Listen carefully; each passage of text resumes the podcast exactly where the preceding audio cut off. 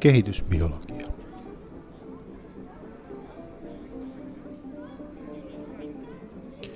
Hei ja tervetuloa Itä-Suomen yliopiston ympäristö- ja biotieteiden laitoksen järjestämälle kehitysbiologian podcast-kurssille.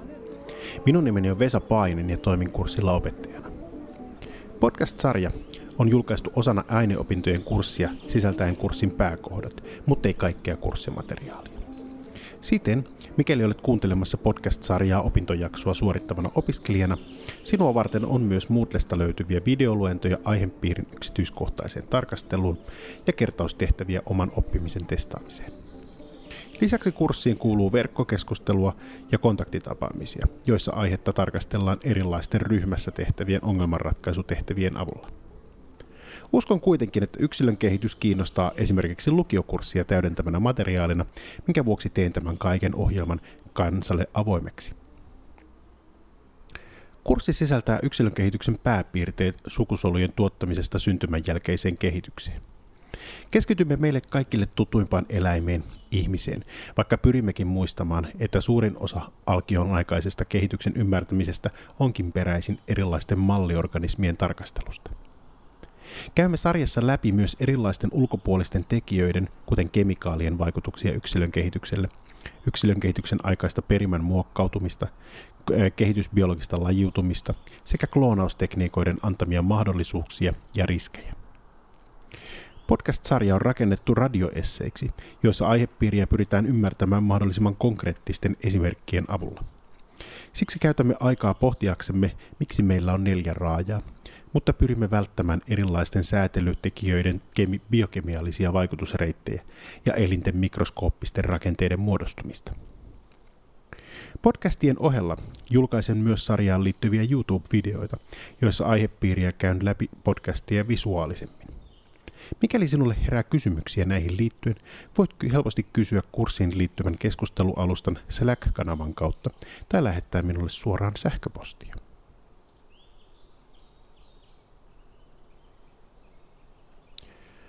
Olemme jokainen kehittyneet hedelmöittyneestä munasolusta, jossa yhtyy kahden haploidin solun perimä. Muodostunut yksittäinen solu on kahdentunut useaan otteeseen, minkä lisäksi solut ovat eri tavoin vaikuttaneet toisiinsa, jolloin meihin on muodostunut paitsi erilaistuneita soluja, myös toiminnallisesti mielekkäitä kudoksia ja elimiä, jotka vieläpä toimivat yhdessä järjellisellä tavalla. Ei siis ihme, että vauvat ovat niin ihania. Jokainen eliölaji on myös erinäköinen ja läheisetkin lajit voivat erota toisistaan jollain näkyvällä ominaisuudella, jota käytämme niiden määrittelyperusteena. Nämä rakenteelliset erot johtuvat solujen erilaisesta säätelystä, jolloin kudokset ovat kehittyneet hieman eri tavalla. Kuitenkin hyvin samantapaiset kehityksen prosessit ovat havaittavissa yhtä aikaa kärpäsellä kuin ihmiselläkin. Itse asiassa koko eliökunnan luokittelu perustuu kehitysbiologisiin ilmiöihin – alkiokerrosten muodostumiseen, etutaka-akselin kehittymiseen, alkusuolen päiden avautumisjärjestykseen, selkäjänteen tai lähilajellamme raajojen kehittymiseen ja niin edelleen. Niinpä yksilön kehityksen tarkastelussa ollaan biologian ytimessä. Kehitysbiologia on myös yksi nopeimmin kehittyvistä biologisen tutkimuksen alueista, minkä lisäksi esimerkiksi kantasolututkimus on laajentunut lähes kaikkialle biolääketieteeseen. Siksi on luultavaa, että sinäkin tulet kohtaamaan kantasoluja tai indusoituja kantasoluja paitsi tutkimusartikkeleissa, myös tulevina hoitomuotoina. Kehitysbiologialla on myös merkitystä erilaisten ympäristövasteiden mekanismeissa. Alkoholin vaaroista varoitellaan odottavia äitejä, ja muovin pehmentimien käyttöä pyritään välttämään tuttien valmistamisessa. Lisäksi jatkuvasti luemme lehdistöstä, miten odottavan äidin stressi tai masennus ohjaa lapsen kehitystä. Ei siis ihme, että yksilön kehityksen kurssi on perinteisesti ollut melko suosittu. Ihmisen yksilön kehitys tapahtuu piilossa, jolloin sen seuraaminen on pitkälti täydellinen mahdottomuus.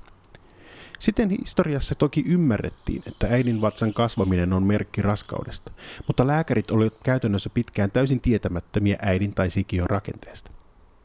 Korkeintaan abortoituneen alkion tai sikiön tarkastelulla voitiin havaita, että alkion rakenne poikkeaa jonkin verran aikuisen ihmisen rakenteesta, mutta ei näitä kukaan tervejärkinen täynyt tehdä.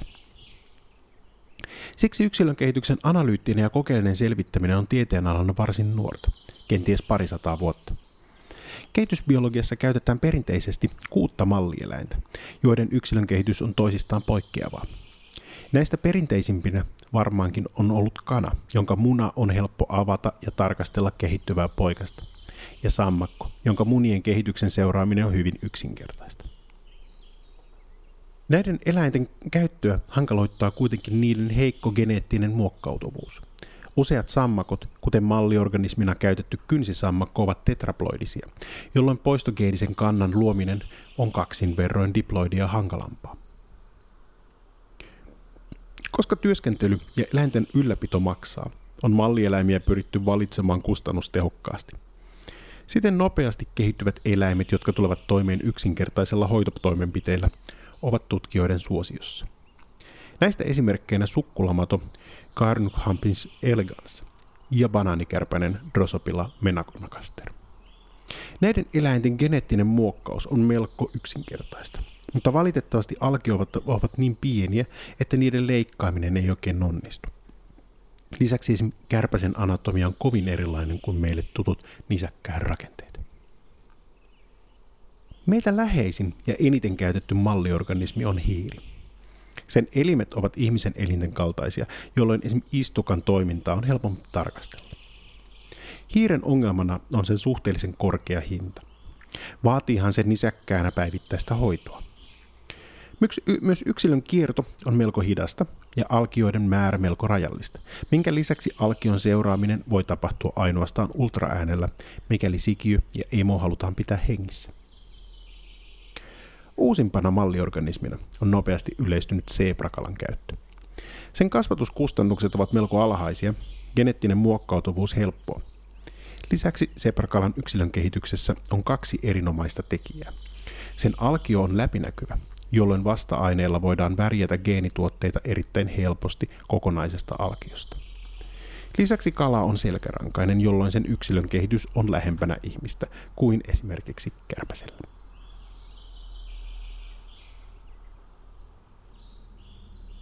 Vanhat kehitysbiologian tai embryologian oppikirjat ovat melko puuduttavaa luettavaa.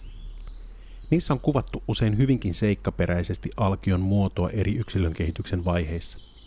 Lisäksi melko yleinen tapa on ollut esittää yksilön kehitys ainoastaan sammakon gastrolaatiolla, pallona, joka kuroutuu sisäänpäin muodostaen alkiokierrokset. Tällainen deskriptiivinen tarkastelu helpottaa kenties ultraäänellä tehtäviä sikiöseurantoja – mutta muuten ne eivät ole kovinkaan informatiivisia. Kuitenkin jo varhain embryologit havaitsivat, että varhaiset sikiömuodot muistuttavat niin paljon toisiaan, että lajien tunnistaminen voi olla vaikeaa. Näiden havaintojen perusteella Carl Ernst von Bayer muodosti 1830-luvulla neljä kehityksen periaatetta. 1. Suuret eliöryhmän yleiset rakenteet kehittyvät ennen pienen ryhmän erikoistuneita rakenteita. Tästä esimerkkinä voidaan mainita selkäjänteen muodostuminen hermostoputken alapuolelle kaikilla selkäjänkeisillä. 2. Erikoistuneet rakenteet kehittyvät jo kehittyneistä yleisistä rakenteista. Siten kaikkien selkärankaisten iho on aluksi samantapainen, mutta myöhemmin se voi erikoistua suomuiksi, höyheniksi, karvapeitteiksi tai kynsiksi. 3. Yksilön kehitys ei etene alkeellisempien eliöiden rakenteiden kautta, vaan alkiot erilaistuvat erilaisiksi. Siten Hietanen on väärässä väittäessään olevansa ahven. Kiduskaaret esiintyvät sekä ahvenella, käärmeellä että turkulaisilla, mutta ne muodostavat kaloilla leukojen rakenteita, matelioilla kalloa ja nisäkkäillä sisäkorvan luita. 4. Alkio ei siten muistuta kehittyessään alkeellisempaa eliötä, vaan alkeellisemman eliön alkiota. Kokeellisen kehitysbiologian historia on lähtöisin Hans Speemanin sammakkokokeista, joissa hän siirsi alkion osia ja rakenteita kehittymään yksilön eri osiin.